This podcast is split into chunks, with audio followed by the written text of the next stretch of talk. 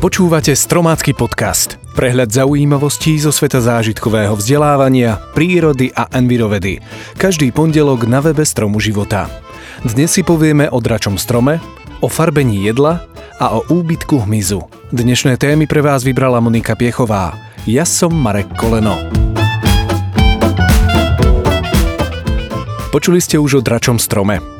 Svoje meno získal vďaka tomu, že jeho miazga má červenú farbu. V roku 2013 vedci objavili jeho nový druh, ktorý je zároveň posledným novoobjaveným druhom stromov vo všeobecnosti. Prvá časť jeho vedeckého názvu Dracaena je z gréckého slova drakaina, čo znamená žena s podobizňou draka, alebo jednoducho dračica. Druhá časť Kaveasaki pochádza od mena thajského biológa a jeho spoluobjaviteľa. Kaveasakov dračí strom môže dorastať až do výšky 12 metrov.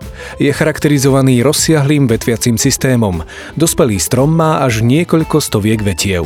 Meké listy v tvare meča sú krémovo-zelenej farby s oranžovými až fialovými vláknami. Počas dozrievania plodov zázračne zmenia farbu na jasnú fialovú až rúžovú. Tento strom sa vo voľnej prírode prirodzene vyskytuje len na Indočínskom polostrove, najmä na území severného Thajska a v prilahlej východnej Barme. Je ekologicky dôležitým druhom rastúcim iba na vápencových kopcoch a pohoriach, na ktorých sa v Thajsku často vyskytujú buddhistické chrámy. Kvôli jeho obmedzenému výskytu a ťažbe vápenca na výrobu betónu sa tento druh považuje za ohrozený. V Thajsku sa predpokladá, že strom prinesie šťastie tým, ktorí ho majú vo svojich záhradách. Pestovanie dračích stromčekov v domácich podmienkach je pomerne nenáročné. Takto pestovaný strom dorastá do oveľa menších rozmerov a z dôvodu malej početnosti stromov, ktoré by sa medzi sebou mohli oplodniť, neprináša ani plody. Prídavné látky, ľudovo označované ako Ečka, boli v potravinách bežné aj v minulosti. Mnohé boli jedovaté a spôsobovali zdravotné problémy, v niektorých prípadoch dokonca až smrť. V roku 1882 teda nemecká vláda zakázala v jedlách arzén, meď či ortuť. V USA sa v roku 1906 zredukoval zoznam povolených farbív zo 700 na 7. V súčasnosti využívame 41 prírodných a umelých potravinárskych farbív, ktoré poznáme pod skratkou Ečka. Červenú farbu dodáva jedlu napríklad likopén z rajčín, či kantaxantín z húb a morských rias. Červeným farbivom známym už od čias majskej a astéckej civilizácie je aj karmín, E120, ktorý sa vyrába extrahovaním zo samičiek červca nopálového a preto si najmä vegáni dávajú na toto farbivo pozor. Na žlto zasfarbí napríklad vitamín B2, odborne nazývaný riboflavín. Najstaršia anglická kniha receptov z roku 1390 používala v receptoch na omodrenie jedál plody moruše. Neskoršie sa pridali aj iné bobuľové plody. Dnes sa na omodrenie jedál používa riasa spirulina, ktorá produkuje hneď tri krásne farby.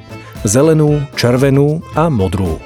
Takže keď si dáte najbližšie šmolkovú zmrzlinu, možno bude zafarbená práve touto riasou. Problém miznúceho hmyzu si získal pozornosť vďaka štúdii, podľa ktorej len v Nemecku zmizli za necelých 30 rokov dve tretiny lietajúceho hmyzu. A tak vedci preskúmali údaje z viac ako 40 krajín sveta za obdobie rokov 1925 až 2018. Zistili, že počty pozemného hmyzu ako koníky, chrobáky či motýle každoročne klesnú priemerne o 0,92%.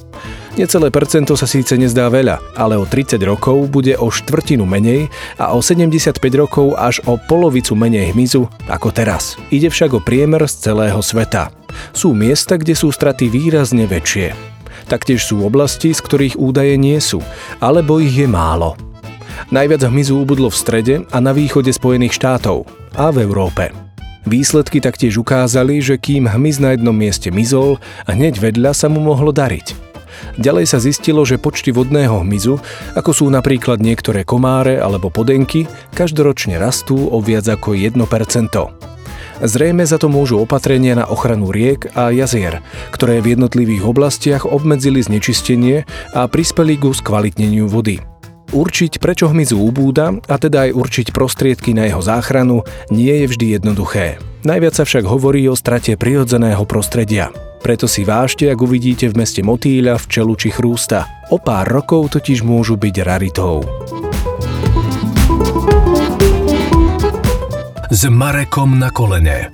Jednoduché tipy a triky. Vyrobte si lapač snov. Použite prírodné materiály, ako z lesa či lúky sa ocitne aj vo vašom príbytku. Ako na to?